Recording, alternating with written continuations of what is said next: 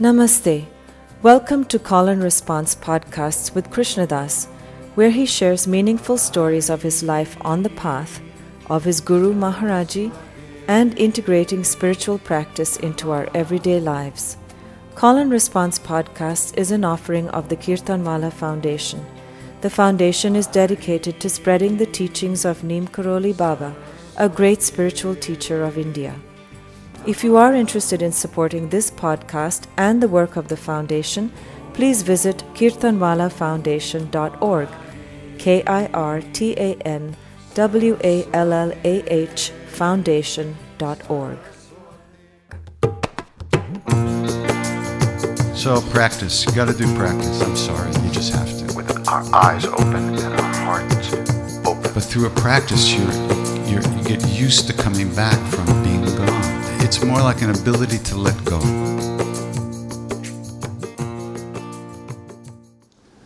So, um, the, the premise of this workshop and tonight, which is based on the new book, is looking at the strands of creative expression,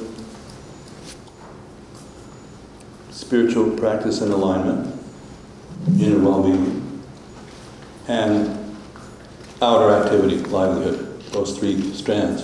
So why did I write about that? Because I've been really, in a way, juggling those three elements in my life for 45 years. I met my teacher, Trungpa Rinpoche, when I was uh, at Berklee College of Music, studying yoga at the same time. And it takes time to do spiritual practice. Some people go quite deeply into it. It takes time to have a music career. And then we always have, you know, the sort of ongoing relationship to livelihood. What we call in Buddhism right livelihood, which we can talk about a little bit more. So I found that in working on that puzzle myself, I would talk to a lot of people, you know, I'm mentoring a lot of students, and there's always, it lights up people's uh, uh, interest because I know a lot of people, for example, who are trying to start a uh, yoga studio or, um, you know, kind of um, a kirtan band for that matter, or um, a fitness, mindful fitness studio. And they often will be at a loss as to how to manage the business aspect of that. And what ends up happening is it runs aground at a certain point. So a lack of relationship to those, to that kind of practical um, aspect, which we call earth. They have a lot of heaven, a lot of vision, but not much connection to earth. And on the other hand, we go to the other part of the world that I occupy, and people are very competent and sort of together, like the people you met today, but they may not have much uh, direct connection with creative expression in their lives. And also, um, you know, the idea of meditating or something like that is seen, seen as kind of a waste of time. Like, why would you do, like, um, I've, I've, I've got to address 450 lawyers next week, and the people are telling me, you better do it quick. You better get to the point really quick. They're going to want to know why they're spending even five minutes doing something like this. So I see, just from where I sit, these two worlds, like it's like two gigantic ocean liners coming together and they're about to crash into each other. So I thought it might be good to throw some lines back and forth between those two and open dialogues of all kinds. Um, and, and then, of course, it takes different, you know, um, people have different focus. So with KD, you know, KD, I think the channel of, of creativity um, is something I wanted to kind of get into, and and also the spiritual practice because he's one of the few people I know actually who makes a living doing spiritual practice with music. There aren't that many people doing that. He's a pioneer in a way. So um, that's all he does. That's what he does for. That's his gig. So um, I wanted to sort of look at it like What's the difference, KD? I'm going to start with this between, in your mind, if there is one, between secular music and sacred music. What's the difference? Between sec- secular and sacred music. Well, sometimes you feel like a nut, sometimes you don't. it's not the music in itself, it's the intention with which you either listen or do music. if the, if the intention is to make beautiful sounds and even, you know, if music itself was spiritual practice by itself, every musician would be happy. I don't think so. So it's not enough just by itself. It's how you come to it and how you listen to it. Um, Is every kirtan singer happy? huh? Is every kirtan singer happy? God forbid. it's a question of what the, a person brings to the practice. You know, if a person's, for instance, all I can do is talk about myself, which is all I do anyway. so when I sing with people, I'm only sharing the practice that I do for myself. I'm not, there's no intention to uh, make anything happen for those people in the room singing with me. I'm simply sharing what I do with my own mind and my own heart. And if I was at all focused on whether they like it or they don't like it or what should I do to get them off, you know, how could that happen for anybody? It couldn't happen because you feel manipulated, and as soon as a person feels manipulated, their hearts closed down. So popular music is an entertainment is all about manipulating the emotions and the senses and getting pleasure from it, getting some kind of experience from it, usually some kind of pleasurable experience. But chanting and spiritual practice is not about that. It's becoming aware of whatever's going through your awareness and then letting it go and coming back to the chant. Because the chant that I, the chants that I do are mantras and mantras and what they call in India, they call the names of God. But, you know, it's not some God up in the sky. It's the presence that lives within us, our own true nature. So when we chant, even if the music is beautiful and pleasant, uh, the point simply is to pay attention and to keep coming back to the sound of the mantra and the sound of the music. But you'll notice you can't. So you have to keep coming back. You notice you, you're in a room with a thousand people and everybody's singing and you're reviewing the shopping list for tomorrow, you know, and you could be gone for, for like 20 minutes and then you realize, oh, I'm supposed to be paying attention. And then you come back. That's what essentially makes it a spiritual practice. That your deal is that you make with yourself is that you're going to let go of your thoughts, let go of all that stuff, and keep coming back to the present moment, which you use the sound of the chant to anchor yourself in that. So, KD, that's very similar to the instruction. Isn't it similar to the instruction? yeah, it's very similar. Yeah. What's the difference? Ah, that's a good question. Uh, In other words, in the shamatha, you're using the breath as the way of coming Yeah. back, and Yeah. in this one, you're using the mantra to come back. You know, we come from slightly different lineages in this respect, and in, where I come from, they say that these sounds or these names or these mantras actually carry uh, a magnetism, in a sense, that attracts the attention and, and helps you enter a more deeper awareness of you in your own being. It's not simply a breath, but that there's actually something about this that uh, adds a dimension to it from my, from, from my side of the story. Uh, for instance, you may have a guru or a teacher or a deity that you love, that you feel uh, some attraction to.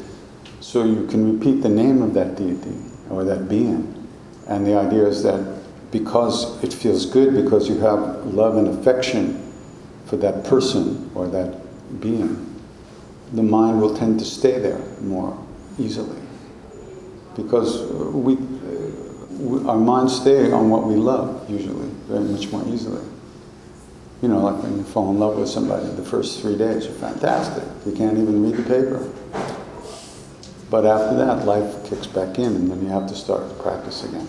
So, the breath is a very powerful anchor for awareness.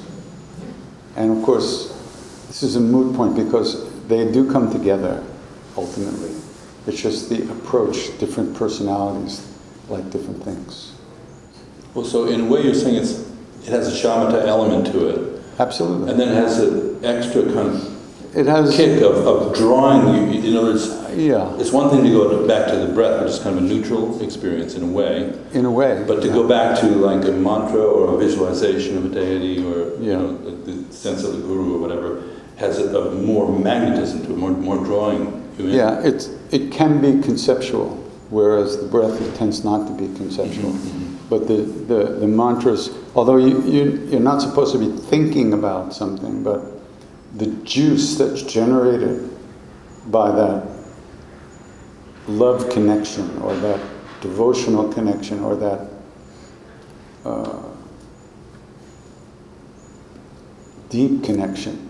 There's a juice generated by that that allow, helps you uh, overcome a lot of distractions and obstructions and clashes. You know, by coincidence today, I'm not even sure where I saw this, but um, you were quoting your teacher, Maharaji, you know, Neem Karoli Baba, and maybe it was on your Facebook post or something today. Courage, he said, courage is extremely important. Yeah. It was sort of out of the blue that that message came through, because obviously that's, um, Yeah. that's uh, you know, he said a lot of great things, but that I never heard that one before. Oh. Bravery, you know. I heard it. Yeah. Yeah, he told me that one time, uh, it's a long story, but we had, he had disappeared as he tended to do. He would run away from everybody.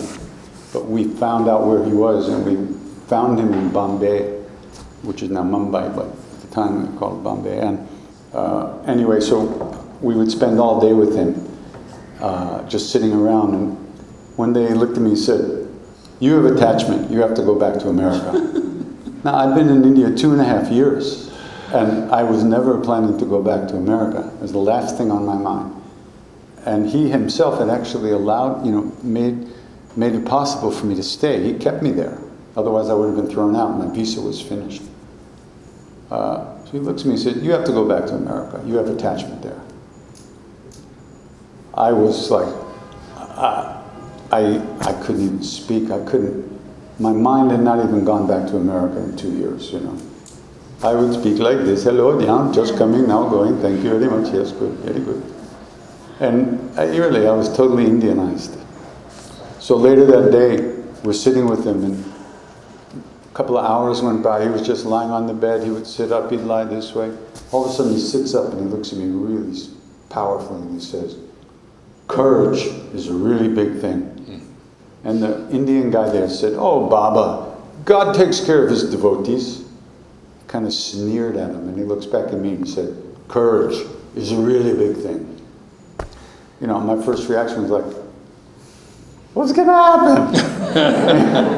what I want? But uh, he was right. I mean, there were times that all I had was the vague, distant memory of those words. It was enough to keep me from jumping off a cliff yeah. or driving off a cliff, or falling off a cliff, stumbling off a cliff, flying off a cliff. You know, but and also when I, for instance, when I started to sing with people, nobody was doing it. I just had to do. I knew I had to do it. Uh, I had been in my apartment in the city at the time, and I was very, very unhappy, very dark space. And I walked from one room to the other, and I was struck with a, with a, like a lightning bolt. And at that moment, I, I knew it, it was like I have to sing with people, and if I don't sing with people, I'm never going to clean out the dark corners in my own heart. And the understanding was that those dark places were the only thing that was causing me suffering. So either I had to get with the program or not. Uh, it took me a little while to get with the program, but I got with it. So once again, the, the motivation was not for anybody else, but it was simply to save my own house. And you pioneered, I mean, I, I don't know how many, if everybody's aware of the fact that nobody else was doing what you were doing, Nope. In, in bringing that tradition into the West, Yeah. setting it to Western melodies and, and Yeah. harmonies, and then just uh, schlepping around, playing for six people or eight people or twelve people or a thousand people, you know. Um, so you, you almost, you know, this is something in the music world. We say there's uh, people who create genre, you know, like uh, Bill Monroe or somebody like that created bluegrass, Yeah, or, or Miles Davis created a certain type of jazz. yeah, So you you've created this genre and it's evolved. Uh, it's interesting. We're going back and listening to some of the early records, right, for the concerts Friday and Saturday. yeah, it's 20 years old. And, and you haven't any flashbacks listening to that stuff, or I listened to it once, I kind of barfed. really? I- yeah, it's interesting because coming back to the sacred and secular, um, it, there were two good friends of mine who came to a concert in LA, that the kirtan in LA that we did um, maybe five years ago, and um, th- these are two guys I have, have done, recorded with as the Beyman brothers, uh, and it's Christopher Guest and C.J. Vanston from Spinal Tap, and we have a kind of acoustic uh, a record, an acoustic band that we did. And they came, you know, as guests. To, they had no idea what this is. You know, that wasn't wasn't part of their purview. And Chris said he could have been one of those guys. You know, KD could have been one of those guys. You know, Bruce Springsteen or uh, um, Van Zandt or um, you know, you can you can run down the list of the names, and was he was just checking the quality of your your vocal power and uh, ability to you know to just render a beautiful melody and sing it. And then CJ, who's a bit more of a cut up, said he uh, and he knew nothing about this kind of chanting structure.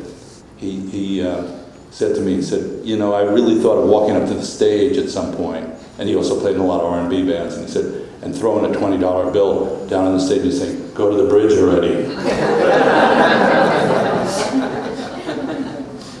so and you know, so this this still lingers with me because I'm probably uh, more of a hybrid in terms of my music sort of going across the boundaries, and I am actively involved with secular music and you know pop records and and um, film scoring and TV scoring, and it's, it's been my livelihood to, to, to, to play music and to try to make cool music. Uh, and it's interesting, like for example, when you said you're not doing it for a response, that was interesting to hear. Yeah, Like, and when we play the kirtans, at the end of it, one of the best moments is the, what they'd call a turiya. Uh, you know, it's just it's it's empty. So we'd be playing like, and then it's like everybody's just sitting there like it drops people into a very meditative space. yeah. And- And you can feel the, the, the silence that surrounds all the sound. Yeah, The silence that surrounds all thought also. yeah. So, but I always wonder, you know, with KD, like, you know, we, we all have choices that we make. And one choice that you made, KD, was to not go into that realm. And at a certain point, you sort of were thinking about, right, going into that realm. There's a famous story.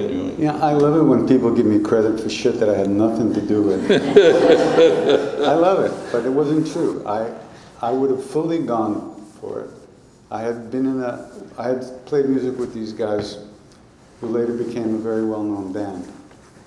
And the guy, and then I, they were just getting into smoking dope, and I was just finishing with that. So this is like hundred years ago, and uh, so we didn't. I kind of went my own way, and they went their own way. Then years later, I was on my way up to uh, move uh, to spend time with Ram Dass in uh, up in Vermont, not Vermont, New Hampshire. And this was a big thing for me. I was leaving the whole school thing. I'd been in college and for a few minutes now and then. And I was going up to live with him, so I had all my two dogs, my cat, and all my worldly possessions in my car. And I drove down from New Paltz to Stony Brook for a Jimi Hendrix concert. and then after the concert, everybody's hanging out, and the manager of the band came to me and he said, "The guy who replaced you, we have we have all the tracks cut for us, a record." Haha. Remember records? And the guy who replaced you as a singer can't sing in the studio. He just can't do it. Will you come back and cut the tracks? We have a tour and the whole thing. Now, this is what I would die for. I mean, you know, completely. But I had told Ram Dass I was coming. I had moved out of my cabin in the woods. I had quit my job as the hippie bus driver. And I was on my way up to there. And, you know, it was the middle of the night. I had no options, you know. So I said, yeah, you know, I can't do it. And I went that way, and they went a lot of ways. You, you zigged and they zagged. Huh? You zigged and they zagged. Yeah, yeah. Yeah. But they, they had a nice run, but uh-huh. I know that if I had gone that way, I would have been dead in a couple of years. I I just didn't have the, the structure to live through that kind of stuff. It was too, What would you have died of? was what? What would you have died of? Oh, so many things. I can name a few different things, but. Yeah. too much fun. Too much fun. yeah, I know what you mean. Too much fun has been killing me lately. Um, yeah, so it's um, kind of a parallel universe. Um, and just, it's kind of an interesting parallel that, um, you know, I was in LA in Yeah. 76 and I was uh, kind of very focused on career. And I had, you know, a big hit record that I wrote. And then I was getting film scores and, you know, re- recording sessions and stuff. And in the middle of that, my teacher, which was Trungpa, uh, Chogyam Trungpa Rinpoche, said, okay, I want you to go and be the director of Karme Choling Meditation Center in Vermont. So that was like somebody unplugging your amp while you were playing a solo, a little bit. And I had to decide, you know, and, and a lot of a lot of that is sort of resident in this book here of like you're making choices. Uh, and I went from a house on, on Mulholland Drive and moved into two little rooms in Karme Choling that were the size of the closets, basically, uh, in the house that I left. And it changed my trajectory. Um, but I never just, like you did, I never just went, okay, I'm just going to be a Buddhist priest now or a monk, uh, you know, a, a practitioner. Well, for one thing, as you know, the Buddhists don't really have great tunes. We rely on you people for the songs. What's that? Yeah. We don't have great tunes, the Yeah. Buddhists, you know. All the Buddhists come to KD, can you write me a song? Like, "Er- Yeah. But you know, funny thing, Impermanence, you've got impermanence, you know. Jimmy Durante Buddhist uh, sect. Uh, the funny thing is, everything, everything I wanted, I imagined I would get from being a rock and roll star, you know, all that, I get now. And it's good for me. How weird is that? It's so weird. I can't even believe it. And I can do it sitting down. I don't have to stay in shape and jump up all down the stage and everything. It's amazing. I mean, the, the, what I imagined, how I imagined I would feel if I became a, you know, a, a rock and roll star, that's included in this. It's strange. It is really interesting, that part of it's really interesting. Yeah. You have all the accoutrement, the, uh, you know, it draws a lot of energy and attention towards your, your offering. And um, lots of people are coming. They uh, look to you to provide an experience for them that's, you know, kind of uplifting and elevating. Um, yeah, so that's interesting. So they came together in a, in a certain way, right? They came together. Those It- it those two together, strands are, are kind of unified. Um, and then the third piece is the livelihood piece, which is it's you know I kind of thought oh I can't talk to KD about business. That's just not going to happen, you know. But I started thinking about it. The the um, the, the KD uh, world has a lot of people in it. It's run kind of Nina's sort of the manager of the Yeah. situation. Nina Rao, who couldn't come tonight, but most of you know her. She has two assistants. Yeah, I mean, you got an organization, and not only that, I work for a lot of different people. Yours is one of the cleaner ones. And what? It's clean. Your organization's clean. You do what you say you're going to do. Buses show up. Hotel rooms are there. You get paid. It's like it's actually a really kind of well-run um, aspect of, of what's going on. And that's one of the things I talk about in the book too is ethical conduct when you're doing Yeah, that. we never sign, we, we don't have contracts with people, we don't sign contracts. We've only been ripped off twice in all these years. Wow. You don't have contracts for any of the gigs that you do? No, we go. Wow. No riders for those little sandwiches without the, um, Just, just the red M and M's. That's all. that's interesting. Just so, and in all this time, it, you never needed it. No, only twice in all these years has, have we been ripped off. Wow. It's amazing. Interesting. But you clarify the terms of engagement, right? It's clear. You might have an email. Yeah, there's a basic deal, but it's not like we, we don't sign contracts and, you know, there's, and we don't, we don't ask for guarantees either. In other Mhm. words, we go somewhere and people don't show up, nobody gets paid. That sounds like R and B to me, but. uh, Yeah. uh, I mean, it's not like, you know, usually you have a contract that the promoter has to pay you X amount of money. But we don't do that, because if they don't make money, why, how, why should we make money? But it's never been an issue. So far. Yeah. So then when it comes to, you know, KD and I, which is uh, pretty typical for our community, there's the sort of the bhakti yogis, um, and then there's the Buddhists, right? We always hang out as a tribe. Both tribes, those tribes are very close, so when we go to the We retreats, intermingle. they're intermingling, yeah. We kind of have, um, what would you call it? Uh, children, you know, that are half and half.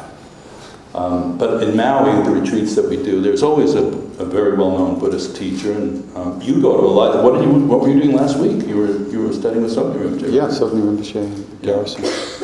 So of course, there's always a little gentle playing back and forth about metaphysical or philosophical stuff.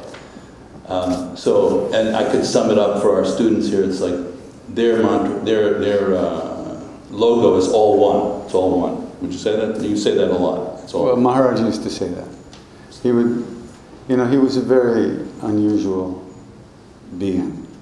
He didn't teach, he didn't write books, he didn't initiate people. He just gave you more puris and potatoes that you could eat in a million years and then told you to go away. but you could come back, but you had to go away, or at least for a minute, you know. Maybe I should do that at the uh, this weekend at the meditation program.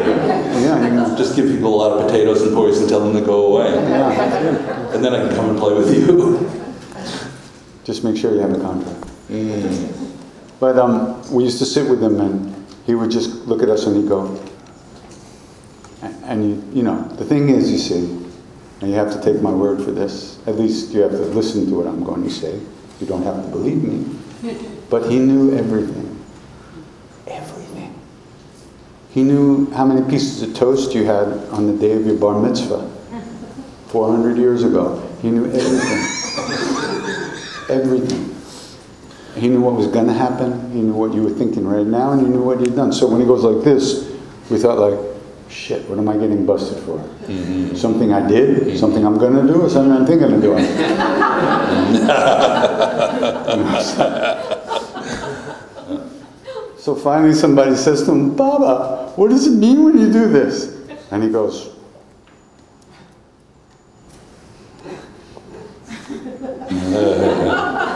And we said, What does that mean? He said, Many names, many forms, all one. Oh, okay.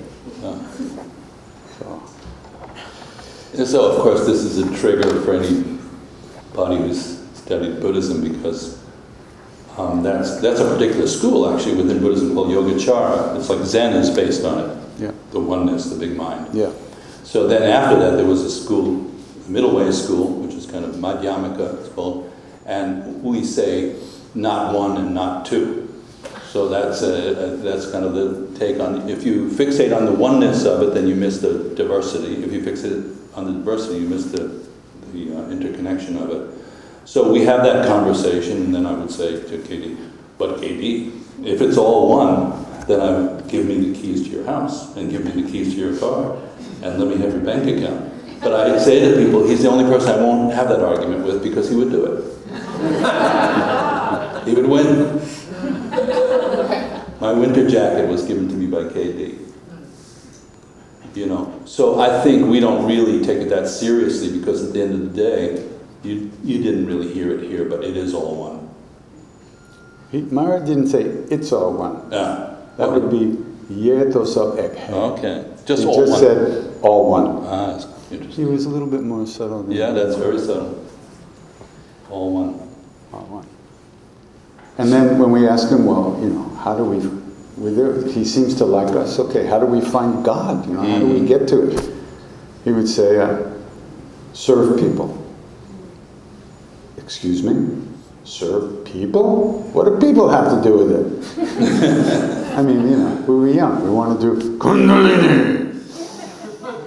You know, that kind of stuff. So we said, how do you raise Kundalini? He said, feed people. What? He never encouraged us to do spiritual practice for the sake of our own quote unquote enlightenment. When I was going to kill myself one time, One of the times. one of the times in the temple, I was having a complete nervous breakdown, hallucinating, flipped out of my mind. I ran up to see him and he, he says, What are you going to do? Jump in the river? Ha! he wasn't taking it very seriously. Mm. He said, You can't die. Worldly people don't die. Only Jesus died the real death. What? This is little Hindu guy wrapped up in a blanket talking to me about Jesus? Only Jesus died the real death. Why? Because he never thought of himself. In other words, in that being, thoughts of me no longer arose. There was nobody. What are you going to do? Why would you drop? Why would you try to hurt the body when you're not identified with it at all? So he was just very unusual that way. So you could uh, hear about that, and I guess some people have. They go into charity work or, you know, trying to feed people. People are doing all kinds of things. Everybody found their own. You know, he never told people what to do. Very rarely tell you what to do. Uh, part of the deal seemed to be you had to find out what you wanted to do yourself. That would be that would keep you and bring to you bring to your life the things that you wanted. You know, some people do charity work. Some people do. Uh, medical health work. Some people uh, teach children. Some people don't do a damn thing except smoke dope. You know, everybody's finding their own thing. And I had to, he never told me to sing with people. He No. never said go forth and multiply. You know, I had to, I had to find what, what worked for me, what was going to do it for me. So it took me a long time. It took me 20 years, 21 years to sing with people after he died. You um, didn't even start for 21 years? He left the body in 73, and I didn't start singing with people in what I considered to be the right way for 21 years till 1994. Wow. What were you doing in there? Oh, okay. Lots of stuff. Lots of stuff. Well, so this, this idea of an offering is something that comes up um, in, in the book. And, you know, the, the book has a workbook so you can kind of work along with the ideas that are being presented in it. And basically, this, this um, I want to read a little piece of it called Clarifying Your Offering. And it starts with the idea of heaven and earth before that, which is that you have some kind of vision, you have some kind of uh, sense of a big picture, and then you begin to bring that down to your kind of everyday life level. That's called joining heaven and earth, vision and practicality. So when we contemplate heaven and earth, remember that there's a third important component in this relationship humanity. In this traditional view, the job of humans is to join heaven and earth, to bring together vision and practicality. As we focus our exploration, I think we'll begin to see that we each have some kind of special offering to make to this world. Perhaps this approach is kind of romantic, and if so, I can live with that. If we see our existence as some kind of fundamental expression of creativity, it's only natural to conclude that we can and should express ourselves, if only in the spirit of call and response. The universe created us. Now we're responding by creating our offering back. Our offering could be art, business, charity, leadership, innovation. That's entirely up to each one of us. We can have a variety of offerings, even a plethora of offerings. The notion here is that we each have some unique expression, idea, presentation that we're inspired to bring out of our inner world and present to our outer world. Our family, friends, colleagues, community, society, world, even universe, if you want to reach that far. At this point, in terms of the process in the book, we're just trying to feel, to assess what we want to express from our unique perspective. In the next section, if we choose, we're going to see what's involved with presenting our offering beyond our intimate world of family and friends. We're going to explore sharing our offering with the bigger world, our community, society, and beyond. Here, though, we're just trying to access our personal Geiger counter and see what we naturally tune into, what intrigues us, what we enjoy communicating with and about, in essence, what floats our boat. So that's interesting, KD. I, I never heard you say that he didn't sort of set you on that track of being, being, singing the kirtan. He never set you on that track of, of singing Well, we used to sing to him because he liked to hear Mhm. chanting. Uh, we never thought of it as, since I was never coming back to America, it wasn't like I was gathering information for a career. My uh, high school guidance counselor didn't have Kirtanwallah in her book. so we, it was just a natural thing. He liked it, and we, we liked spending time with him, and there was always, we were always trying to get more time. So if we sang, we knew he would kind of call us, and we'd get to spend more time with him. But it wasn't, there was no, no nothing about ever doing it in any other way. Nothing at all. And but one thing, funny thing happened. So in Brindavan, the uh, ISKCON people, the Hare Krishna people, had just Westerners had started coming to India, uh, to Brindavan, which is a holy city for Krishna, and they were coming there and starting to spend time there. So one of the guys who was hanging out with us had a friend who was a bigwig in uh, ISKCON, and he invited them to come to the temple to sing, to chant for Maharaji. So we used to just stand there, and go Ram Jai Ram Jai. You know, we had nothing going on. It was very boring, but we did it anyway. no, no uh, harmonium? No instruments. We had nothing. Nothing. Nothing. And uh, so these guys, they came about 20 of them with their drums and their cymbals and their shakers and everything, and they were dancing and singing. And Maharaji loved it, right? As soon as they left, he reached into his dhoti and he pulls out 50 rupees. He said, Go buy a drum. and that's where all this came from, that 50 rupees. So it's all a cappella in the beginning. Yeah, nothing going on. We just, you know, it's like crazy. Is there a tradition of kirtan with instruments, though, in India? Eventually, we got, well, after that, we got a drum. But do the Indians, they use instruments with kirtan? You know, I didn't, I didn't hear Indian people singing to him that much. It wasn't, it was such a funky scene, you know. People came and went, and he'd send people away. One time, one time, uh, one of his old devotees brought a friend of his who had a different guru to the temple. And they come up to Maharaj, and Maharaj says, Why did you come? Why did you drag this guy here?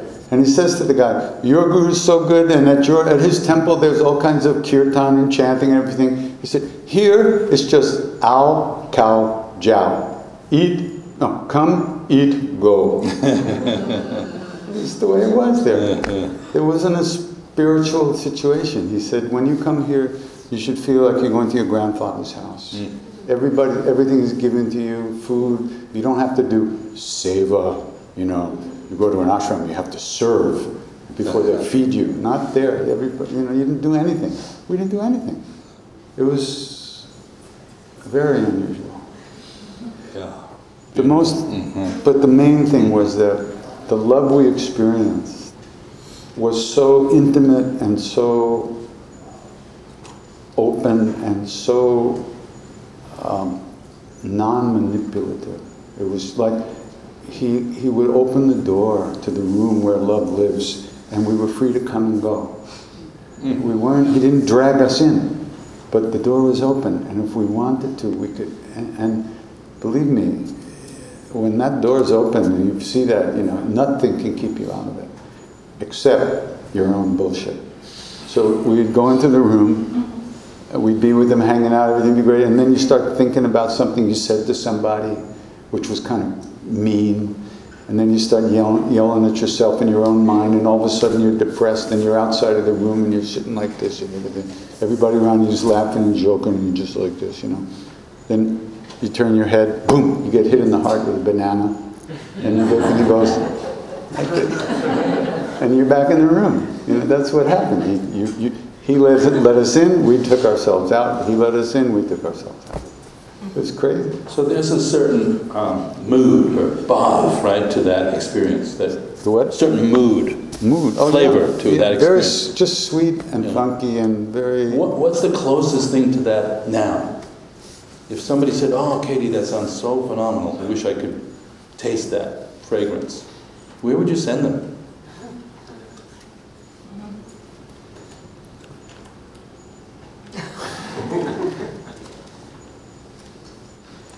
I don't know what to say. I'd send them to a mental hospital.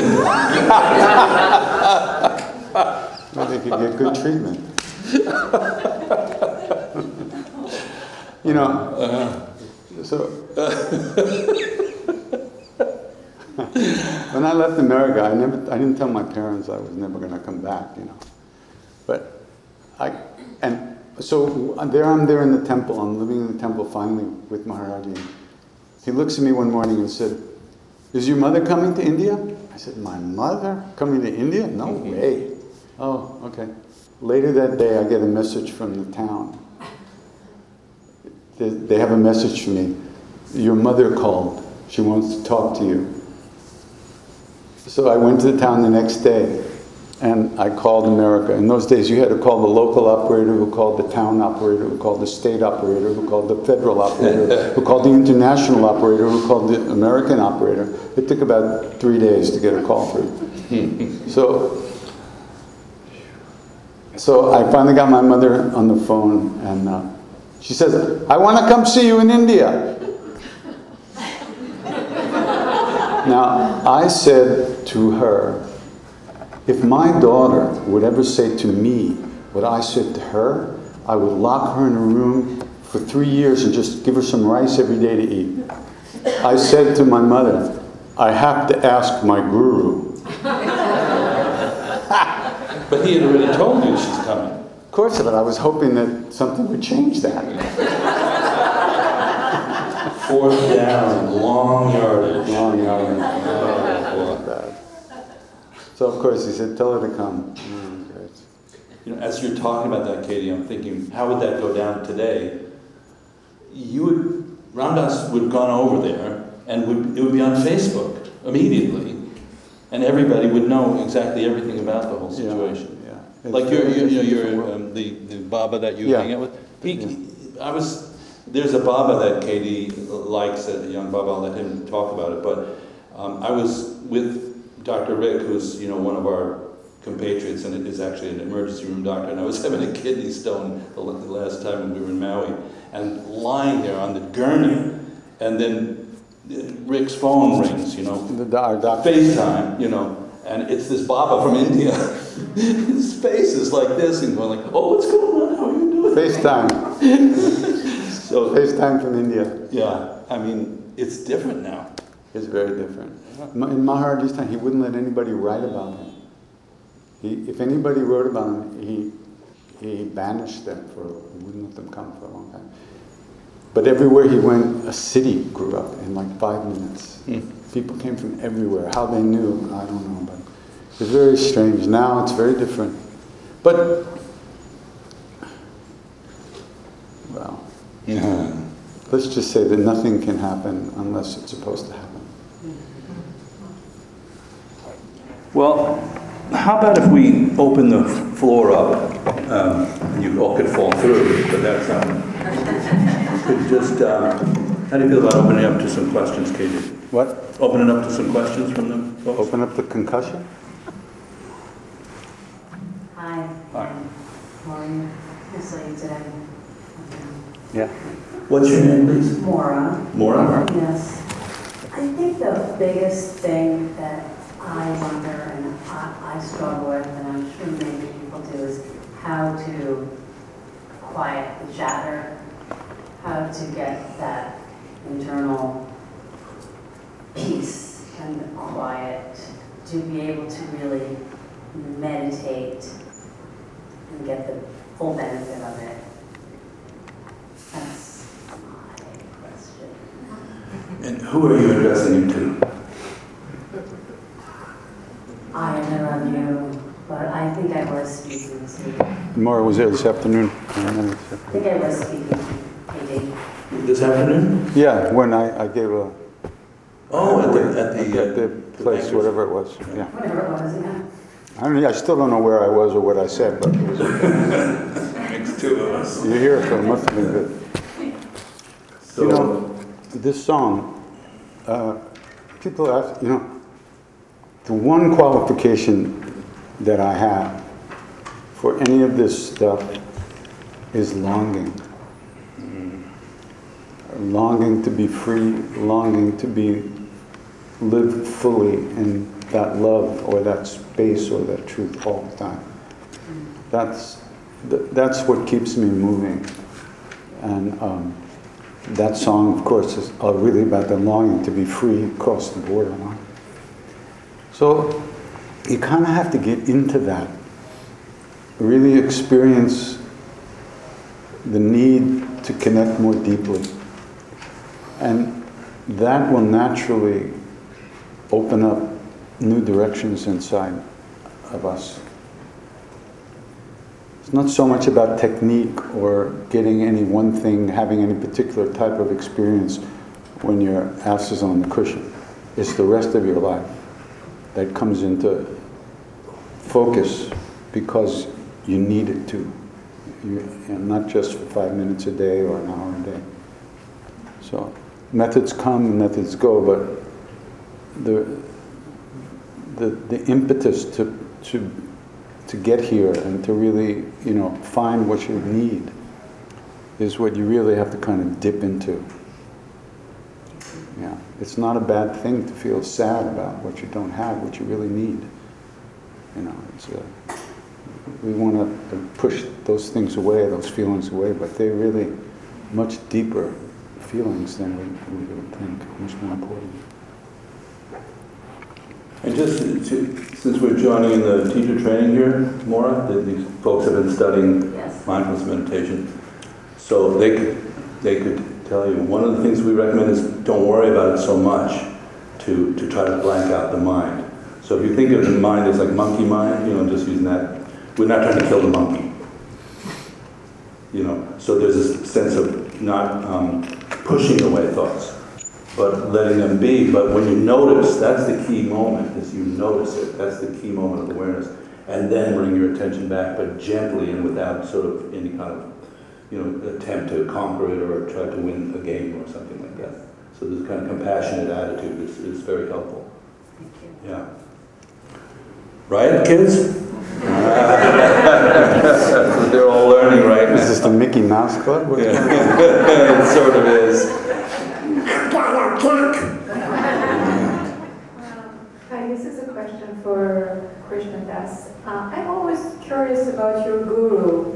Me How too. did he know that your mother was going to call you? If you knew and I knew, then we'd have a lot of things going on, but we don't, but he did. And that's nothing. And it's just, so It- is it the level of, uh, I don't know, an intellectual, I mean, whatever. He's, he's, It's called a siddhi. Uh, uh, it- One way of looking at it is that it's a siddhi or a power that comes to beings who do uh, uh, achieve a certain state of being. But, he was born like that. I'm sorry? He was born like that. He was Born. Was he born like that? Oh, that's a good question. Um, yes and no. Uh, the way I see it is that we're, just to use some simple analogies, we're trying to kind of get up, you know, raise ourselves up and get into that, whole, get in, up into that light. These great beings are trying to hold that down here for us. It's a whole other ballgame. They do their practice, they do their purifications, they do their meditations to anchor that being, that presence, that truth, that reality in this world so we can see it and taste it and then we know it about it. It's, it's like completely different than our, the way we go through our lives, which is totally self-centered, centered around me and mine and what I want and what I don't want. They don't have that, the great ones. Hmm. It's different. They're only here for us because we don't know what's going on. And it's very hard to, to believe that. But when you taste what that tastes like, it's just like sugar. People say, you know, it's sweet, it got that. Yeah, yeah, yeah, okay. But once you taste it, oh, that's what that is. When you really taste that, what that presence is, what those beings are like, what, when they laugh, how sweet it is, when they cry, what it, you know, it's, a, it's like really, wow, it really exists. It's amazing. And then from that, all these other possibilities open up. But he knew everything. Not only that, he could pretty much do anything. P.S.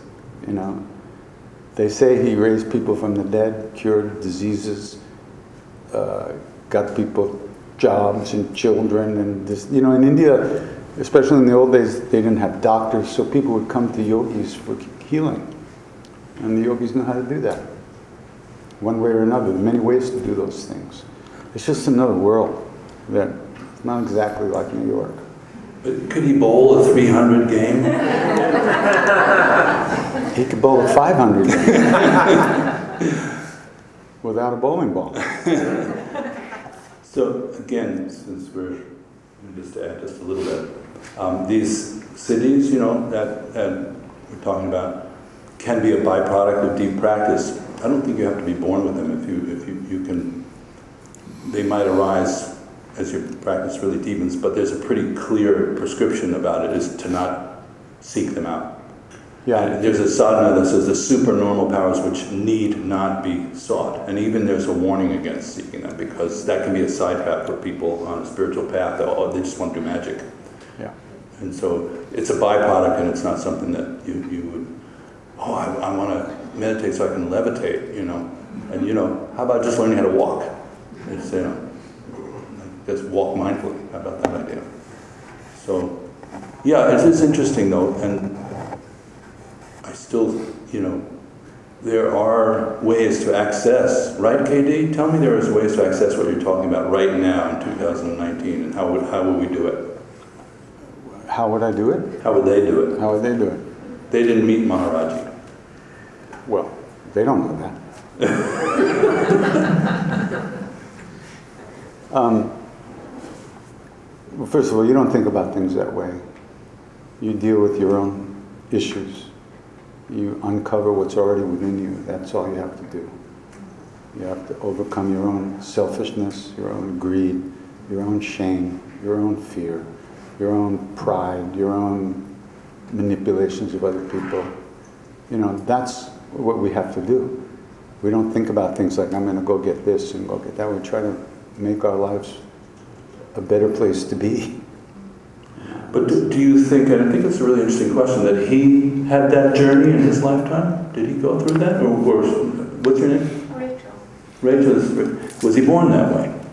Well, like I said, Yeah. oh Jesus. Uh, that's okay. Now you're in, really in strange territory. Uh, okay. Go wherever you want to go. You want to sing? Just because, to me, the simple answer is uh, yes, he was born with it. But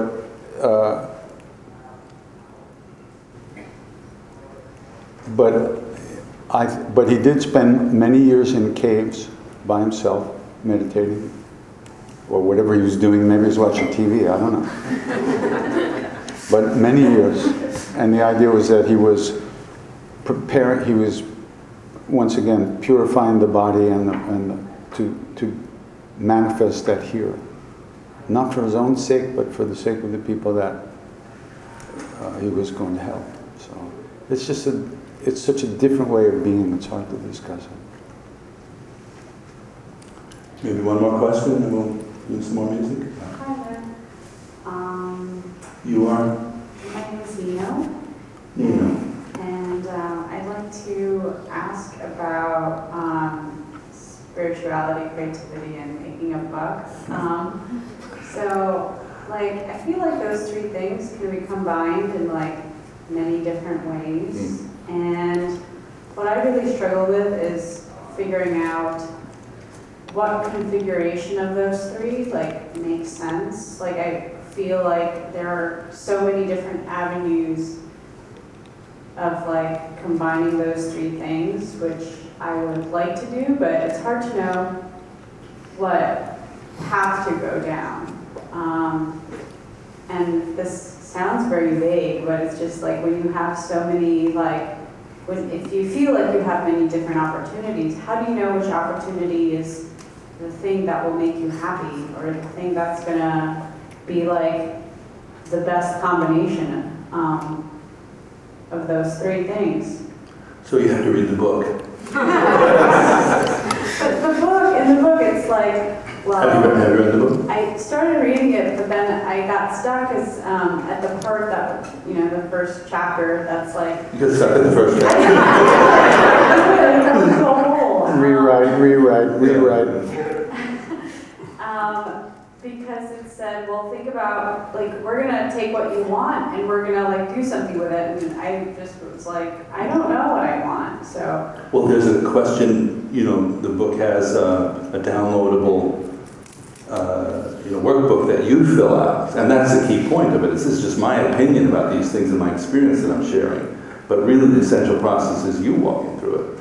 So, I mean, I'm, I'm just going to suggest if you want to go down this path, that you actually read the book and do the workbook, and then we have scheduled conversation. And I'll nudge you. I'll, I'll work with you on it because, you know, we one interesting part of this is we've had serious mentors. I mean, you you could, you know. Uh, you know, a lot, a lot of the role of, of teachers and stuff is to kind of mirror back to you what your own stuff is that's coming up. And um, we both had that in, you know, in different traditions. And so the bar is set to a certain extent to, um, to, now, in my tradition, the guru is very mirror-like. You know, it's not so much the grandpa. Uh, when I need a grandpa, I actually talk to Maharaji KD. When I need him, I do. I just go like, okay, if I need, you know, something taken care of at a very temporal level, I figure he's not going to, and here's what I say to him, KD. I say, Maharaji, this is my head, of course, it's imaginary, sort of. Um, this is David, you know, I work for your boy KD, and I'm helping him do his thing here on Earth. And I'm not asking for big things, I'm not going to ask you for big things. But, um, so for example, I asked him when we were making the record, the uh, Kirtanwallah record, Mm. it needed to be 74 minutes and 30 seconds long. Okay? It's- Technically, you can't get more on a CD. That's, Right. that's it. Now, these songs, they're not like singles. You know, a single in kirtan is like 14 minutes and 30 seconds. You know, that's, that's a hot single. So these songs are tw- 20 minutes long, and they're accelerating in tempo. You know, It's, a, it's an editor's nightmare, basically. How are you going to get a 74 30 minute? And I just said, look, Maharaji, I don't want to ask for something from me or something big, but could you just take care of the timing on this CD? this is a true story. I mean, I, I know it makes me sound a little bit crazy, but that's okay. Um, and um, that's, I let it go. I just went like, I'm letting it go. And we edited it musically. We just made the decisions based on the music.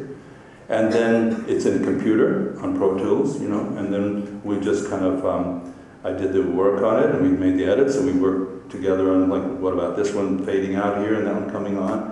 And then took our hands off the wheel and the computer goes 74 minutes, 30 seconds. that actually happened. So is that a siddhi? Who's that? Did Maharaji do that? Did, who did that? I don't know. Um, but be careful what you ask for. You know, and the kind of teachers I work with don't give a lot of answers like that. They mirror back to you. So um, I don't usually ask Trungpa Rinpoche for stuff like that. They're both dead. They're both out of the body, and so it's sort of. Um, but the kind of feedback I get from talking to Trungpa Rinpoche in my mind is to pay close attention to what is happening right now. I've given you all the training and teachings that you need. You should use them and activate them.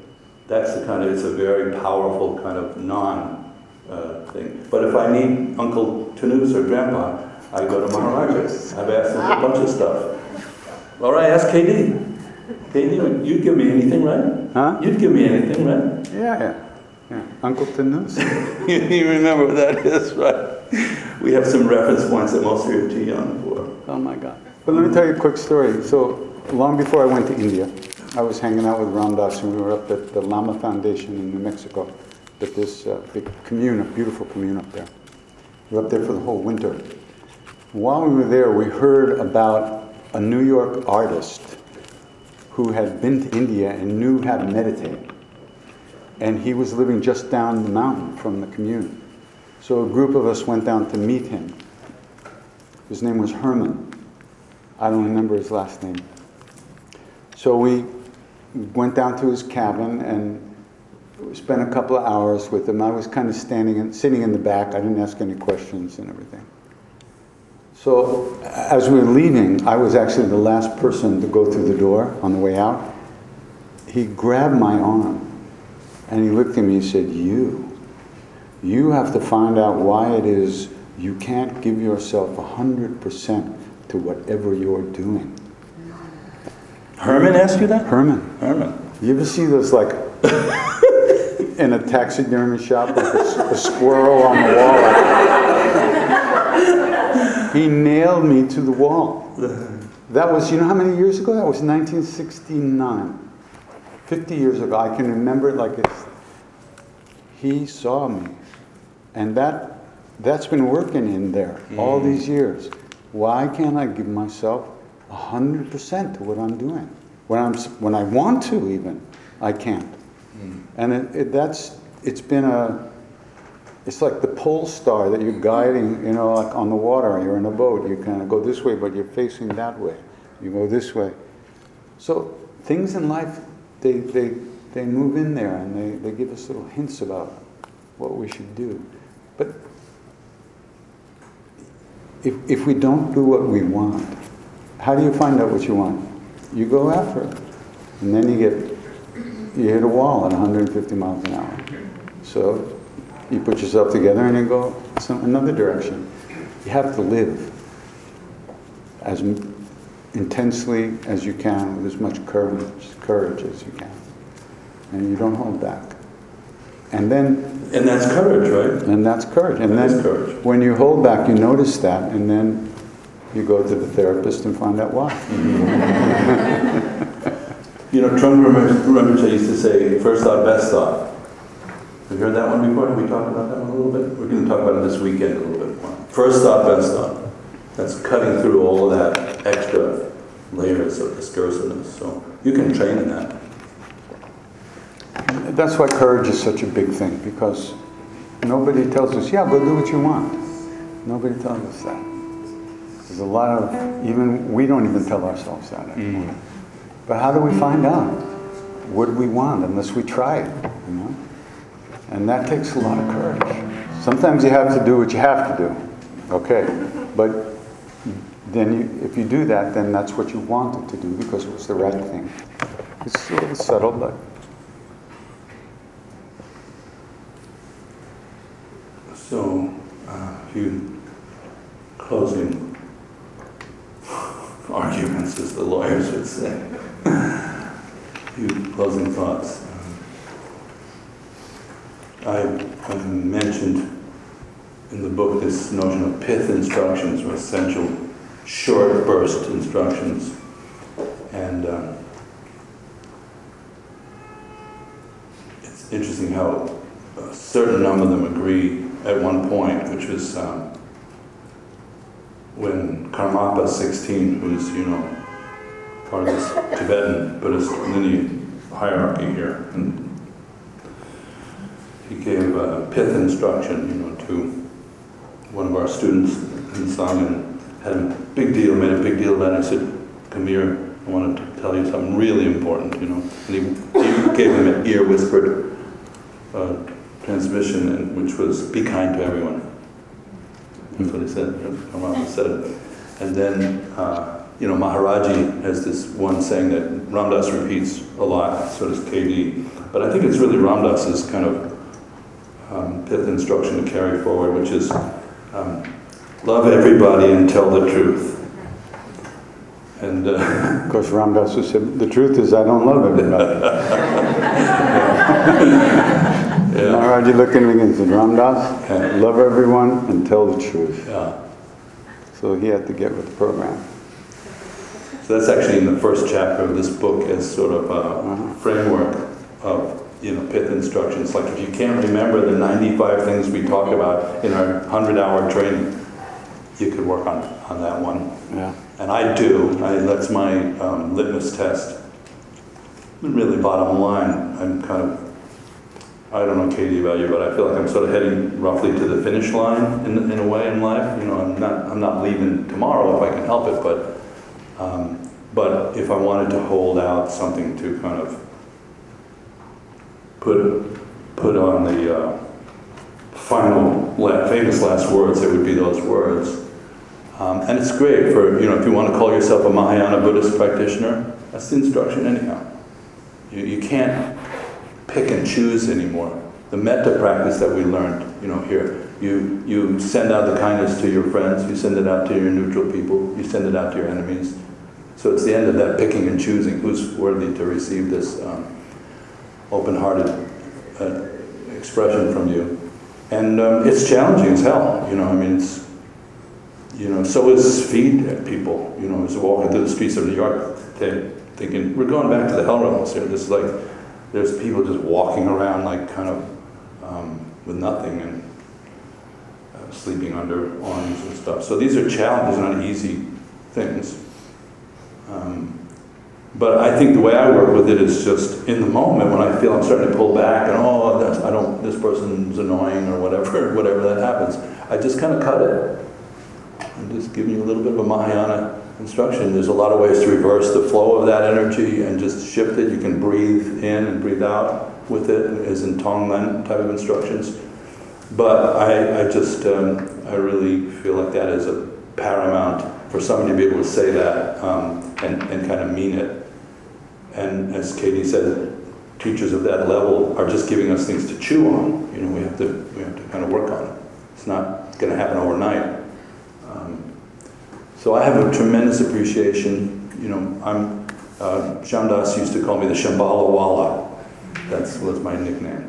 And this is this community here is, um, you know, very important part of my life, and it's my sangha also, my cousins and brothers and sisters, um, and uh, for KD to come and kind of help support our, our training and workshop here is very, very meaningful. I want to thank you, KD, so much for coming along. It means a lot.